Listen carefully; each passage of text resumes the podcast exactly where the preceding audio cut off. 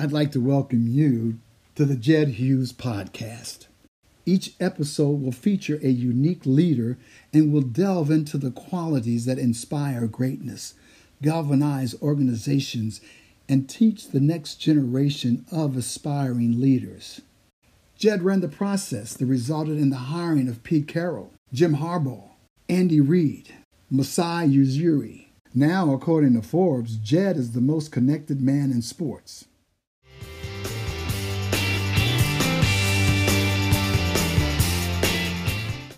My guest today is one of only a handful of Division One college basketball coaches to have won over 700 games. He's coached at every level: high school, junior college, Division Three, Division Two, Division One, and at each stop, the program improved.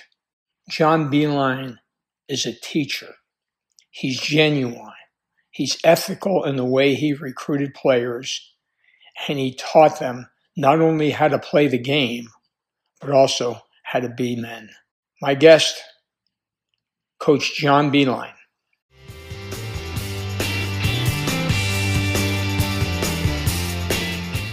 Welcome, friends.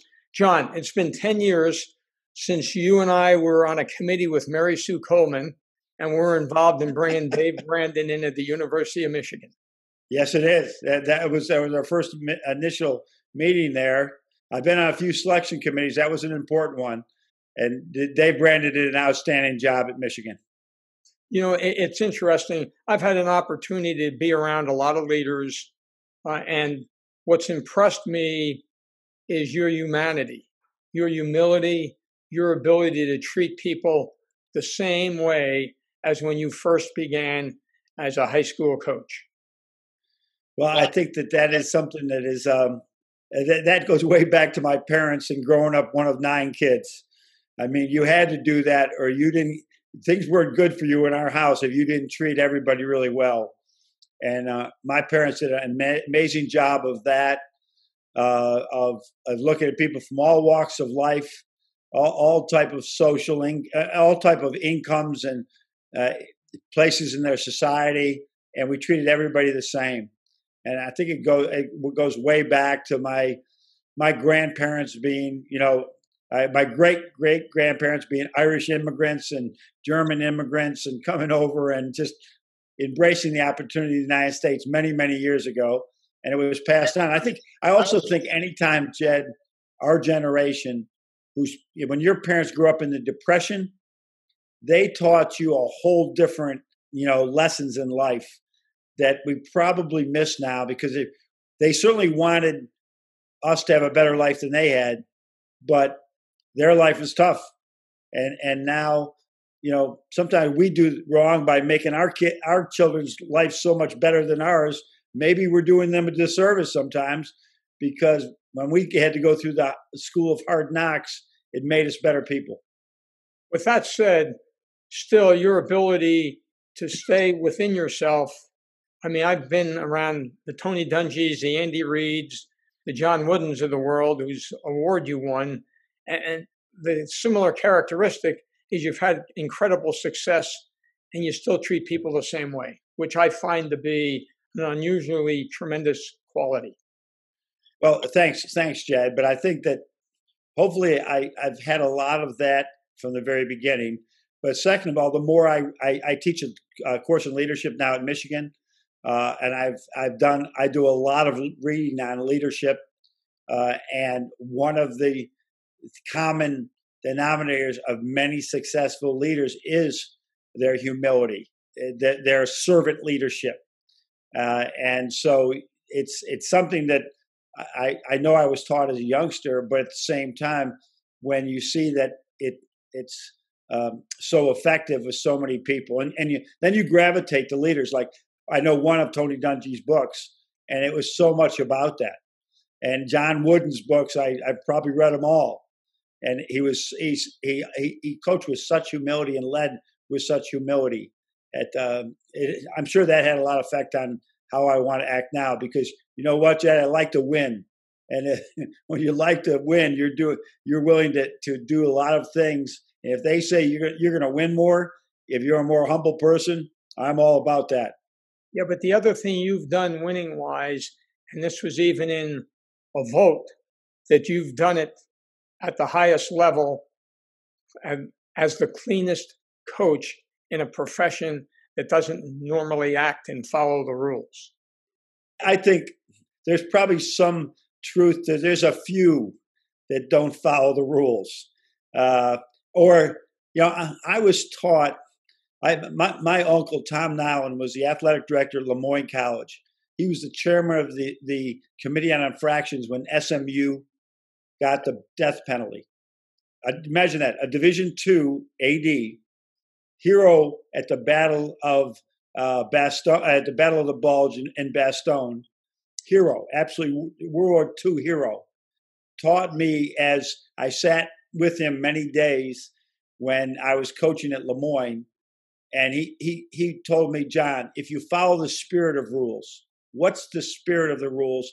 You'll never get into compromising situations, and that's what I did.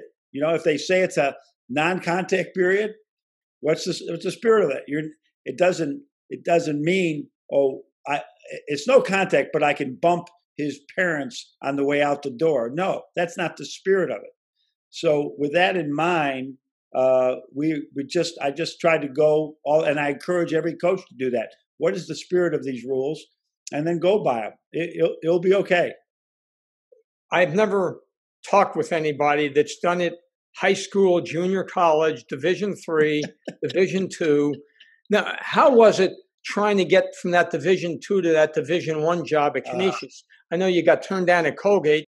How, how did you finally break through to Division one? Uh, uh, that was it's a there's crazy stories, but that was frustrating. I think when I was at uh, Canisius, or when I was at Lemoyne, I had a couple of you know interest from Division One. I. I didn't get the Canisius job the first time, uh, but Marty Marbach got the job. Who was a great assistant for Rollie Massimino at Villanova. And then uh, a couple years later, we really had a good year, and I think Colgate was had a god awful year, maybe two and twenty-five or something.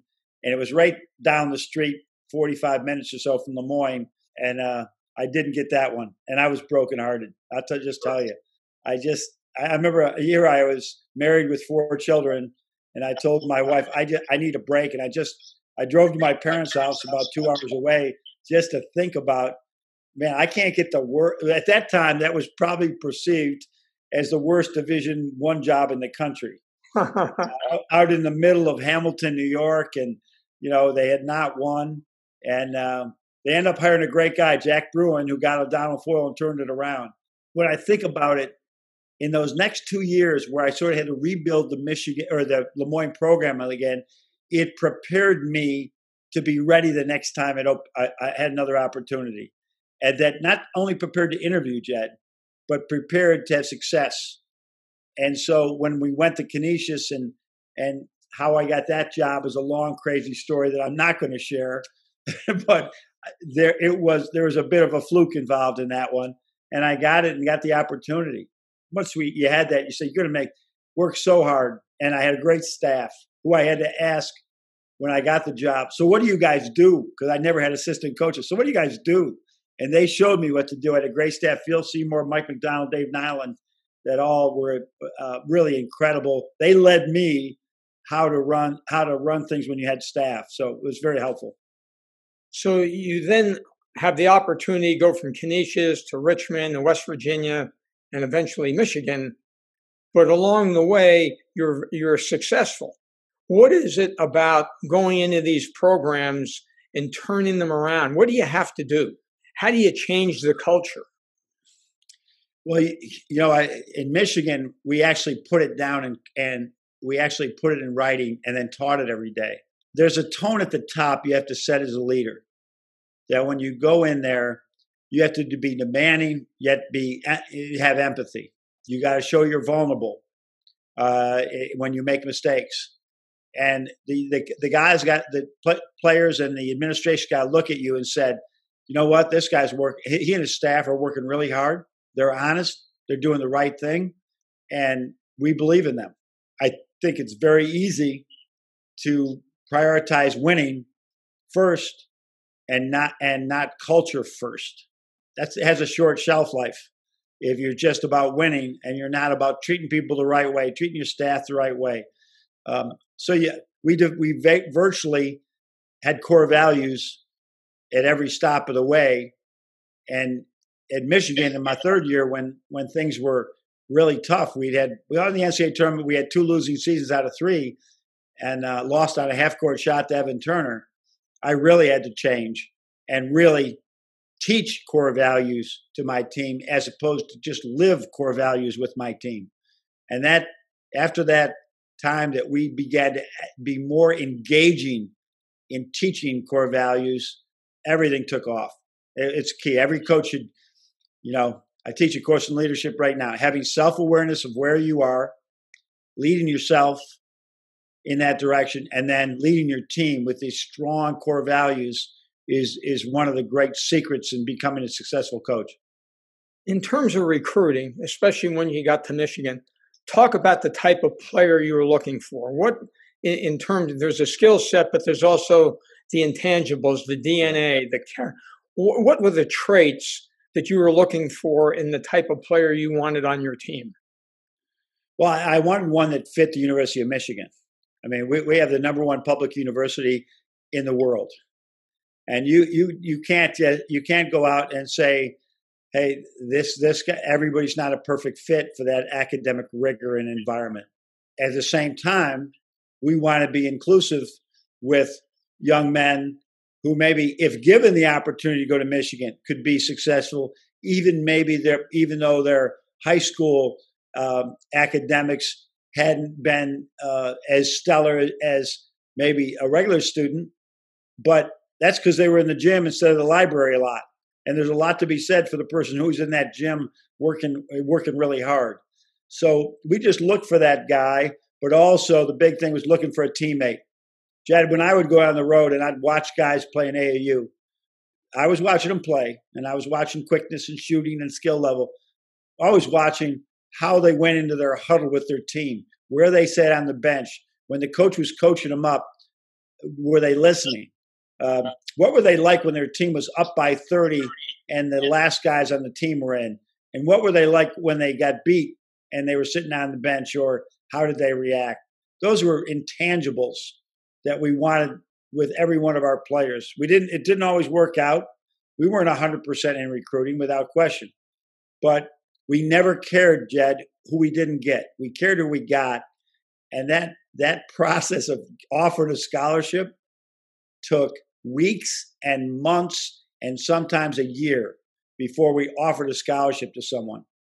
And it was like this we were offered so few because we wanted to make sure we got the right guys.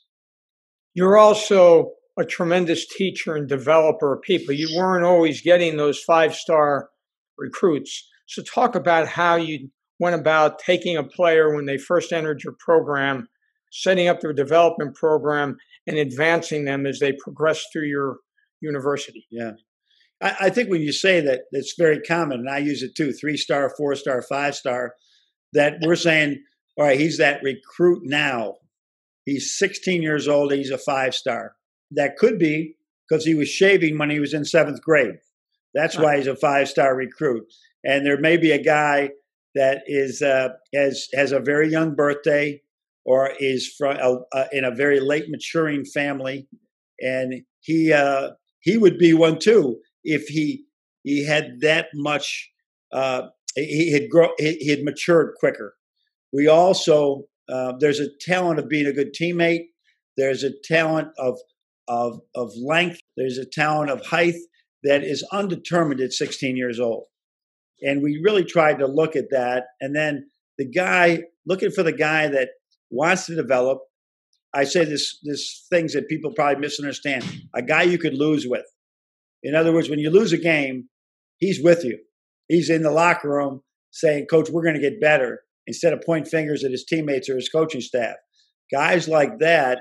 And if you approach that with a growth mindset, with a, with a big growth mindset, that every mis- every loss, every bit of adversity is going to make us better, right? People just develop we we had we've had a lot of success with people going in the pros with that sort of approach that t- today's you know, uh, John Wooden, right? Make today your masterpiece, and every day you're going to get you're going to get stronger and better because you did your very best and you tried to win everything that you did that day. Talk about though in practice the fundamental things that you'd work yeah. on that the other people didn't to really push player development. Some people don't do that to the degree you did. Well, and I don't know that, Chad, because I've never been to another college practice. So I don't know. I've been to a lot of high school practices watching people, and people tell me that. My assistants tell me that, that we work on pivoting. I mean, we will work on pivoting through the season for hours. It's one of the first things we do when they come in the summer. And a lot, I've had, we've had a lot of people say, you know, the uh, coach, this is something in sixth grade. Yeah, but you, you didn't learn it in sixth grade because you're walking or you're off balance. I say, like for example, this is pivoting a fundamental.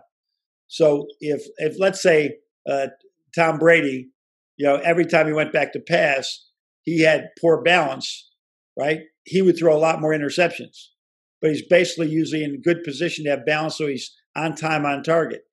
Pivoting is one of those things that if you're if you're on if you can pivot well, you can shoot well because you're balanced, but you can also find your teammates. It's just an example. We just thought there were some really fundamentals that were being undertaught because of time, because of the lack of people going to to basketball camps anymore, the five star camp, the Station 13, all these things were great teaching venues that college coaches didn't need to teach. But now it is so many times, and I, I don't know that it's that bad, but they're, they're, going to an AAU tournament. They're playing seven games, and uh, in three days, they're just playing. They're just, oh, we won, we lost. Where are we going to eat? You know, it's not. It's not like why did we win? Why did we lose? It's not the same importance. So we really tried to get back to that basics, and then I really think it had a huge effect why some of our some of our guys were drafted in the NBA because they had that stuff down and showed it in college. Well, you mentioned pivoting. The other thing you've done a tremendous job of is the three point shot. So, how would you uh, develop that? How did you refine someone shooting? Yeah. Uh, talk about you know the, the, the biomechanics associated with that, yeah. and is there one perfect way, or is it individual? So I, I took an interest in shooting only because at Lemoyne College, uh, when I was we, we weren't always blessed with a lot of athletes, but the three point line came in in my third year there, and it was really an equalizer for us. When you didn't get a lot of, you know, that's when everybody threw the ball in the post all the time. Everybody, and so you had to have good big men, really great big men. Everybody pressed all the time. We didn't necessarily have that type of quickness. And the three point line comes in, and we said, "This is this could be our thing."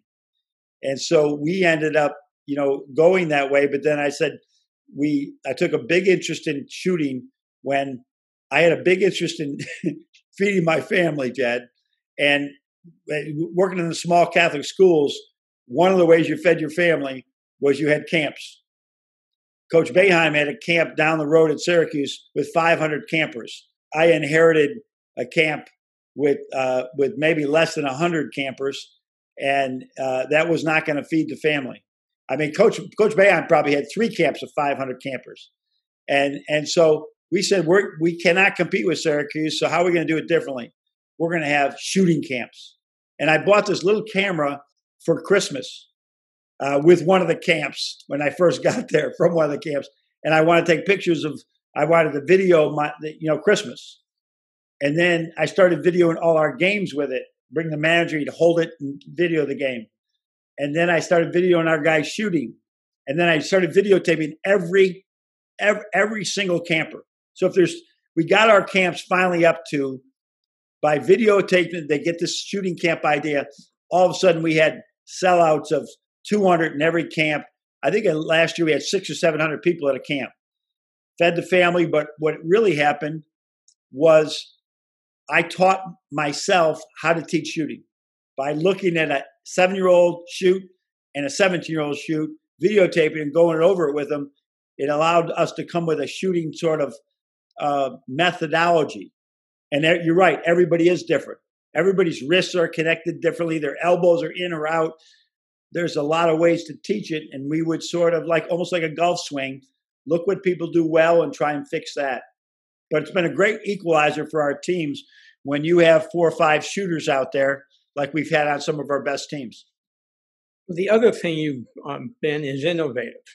I mean, you started, people, as you described, wanted to put two people underneath, and all of a sudden you had four people outside and the big man up top. So when I uh, talked with Andy Reid, he talked about how he has hired two people, and all they do is look at high school film and plays and come up with different things so that he's always ahead of the game. Somehow you innovate, you continue to innovate in your scheme on offense. Talk a little bit about how that evolved. Yeah. Well, evolve's the key word, Jed, is that I wouldn't still be coaching after 45 years. I guess I'm not coaching now, but for 45 years, I, I changed like the wind so that could stay up with it. I mean, virtually there was times where we didn't have a ball screen in our offense, and 15 years later, we lead the country in ball screens. We went to a one-three-one zone at uh, we when I was at Richmond. We went to the A10, and we had we couldn't match up with UMass and Temple and St. Joe's, and these people were monsters at the time in the uh, in in the NCAA tournament. And we we were coming out of the CAA with good players, but not at the size. We said we got to be different. So we reinvented the one three one zone, which had been put into mothballs since the three point shot came out. So if you look at from '86 all the way to '90, uh, it was like 2000. Nobody had played one three one zone because this the, you can't play it. The one three one's going to that people are shooting out. People had no scheme anymore. But in the 60s, 70s, 80s, people had offenses for it and were used to it. So we did it. It was so successful at Richmond and then at West Virginia. Then I go to Michigan, and and people had found ways to beat it. So we had to go all man to man. So you just got to continue to evolve as a coach, or you can't make it. And so we tried to have a very open mind and growth mindset to changing how we coach and and making it you know up to speed with the way the game was evolving. What's that? Help me understand. Help our listeners understand what that means. Well, I think that that you you continue to watch other games. I I, I also think, Jed, once the games and and you when you were coaching, you were reel to reel or maybe VHS. We had the film, 16 millimeter. Yeah. Back and forth, make your own cut ups, do it all. Once the game, and I think you've seen this in football, became computerized, where you could virtually watch and cut and edit. I would cut a majority of our film after games. I would cut every practice. Once you start to, just like videotaping the seven year old in camp, you become a better and innovate, or uh, you become a better teacher of shooting. Once you're watching Wisconsin one day, Michigan State the next, yourselves in practice, the NBA, and you continue to analyze it, you can say, wow, I never thought of that. Why don't I do it that way? Or you look at your team in practice and say, you watch something, someone's having trouble shooting or somebody's not finishing, and you say, you see a clip, you show it to them, you work on it, they see it. Instead of saying, you know, back in, in our day, hey, you big man, you're bringing the ball down too much. You're bringing, and the guy won't even believe you. You show him over and over again. It, it, it makes that change. So you you you embrace it and but you tell your team that this is huge for you because you've got to grow from it and and you, you're allowing yourself to be coached so i think all those things and again as i said in the beginning i like to win so if you don't change you're not going to win you just can't do that today you got to be ready to evolve unless you have spectacular players i think one of the things uh, in my role recruiting people in all different sports, all different uh, venues, the number one key is adaptability today. That ability to be adaptable is key. If you're not adaptable, you're going to struggle. Yeah, and I think that's where you're the, the, the, the coaches that were the smartest guys in the room all the time won't, won't won't be in that room much longer.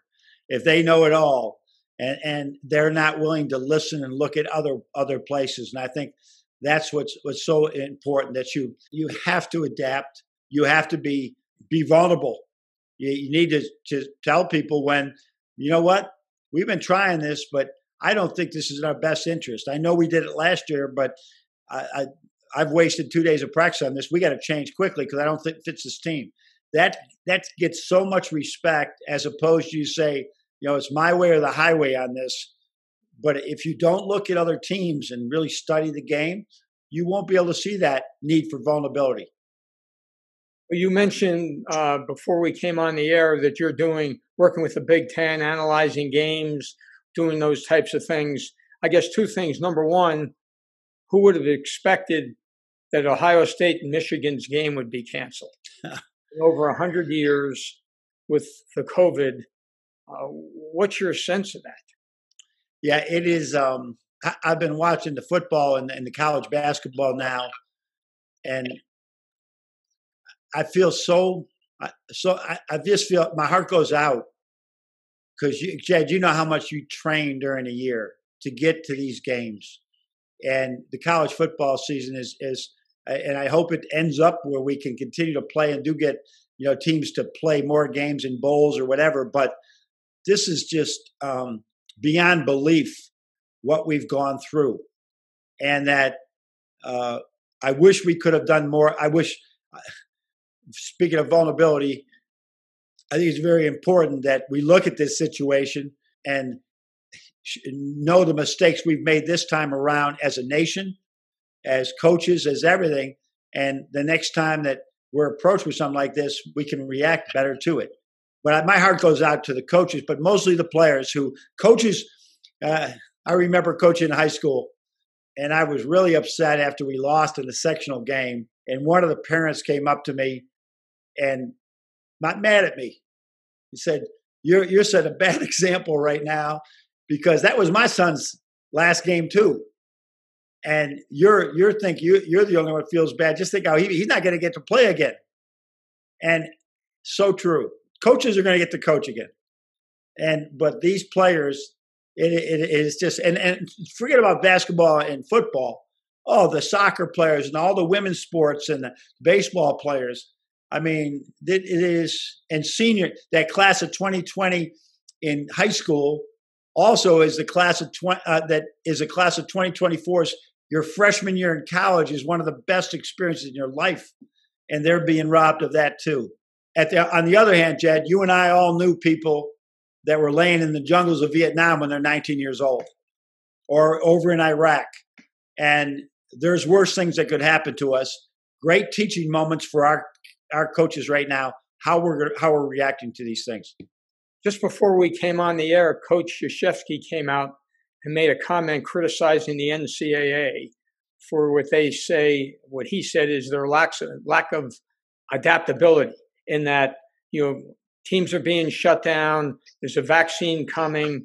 You know, student athletes are being subject to games canceled, missing practices. So, in terms of practice, performance, all those kinds of things, so it looks like he's calling for the uh, the NCAA to step up and maybe call a moratorium and stop basketball now until after Christmas and all those kind. Do you now that you're doing games and watching that? Uh, do you think we should continue to push through like football did, or I, I wish I had I wish I had an answer for that uh, because I think there's some very positives the way that we've pushed through so far. Uh, at the same time, you know, we got the Ivy League not even playing games. I mean, that is that's that's really tough. Uh, the, the, for those guys who are paying their way to go to college and they're not getting to play. Uh, so I don't know if there's a right answer right now. I just wish we could go back to last uh, March, April, and May, and had had reacted differently to all this, and maybe we would be in that situation right now because some other other countries are not having some of these issues.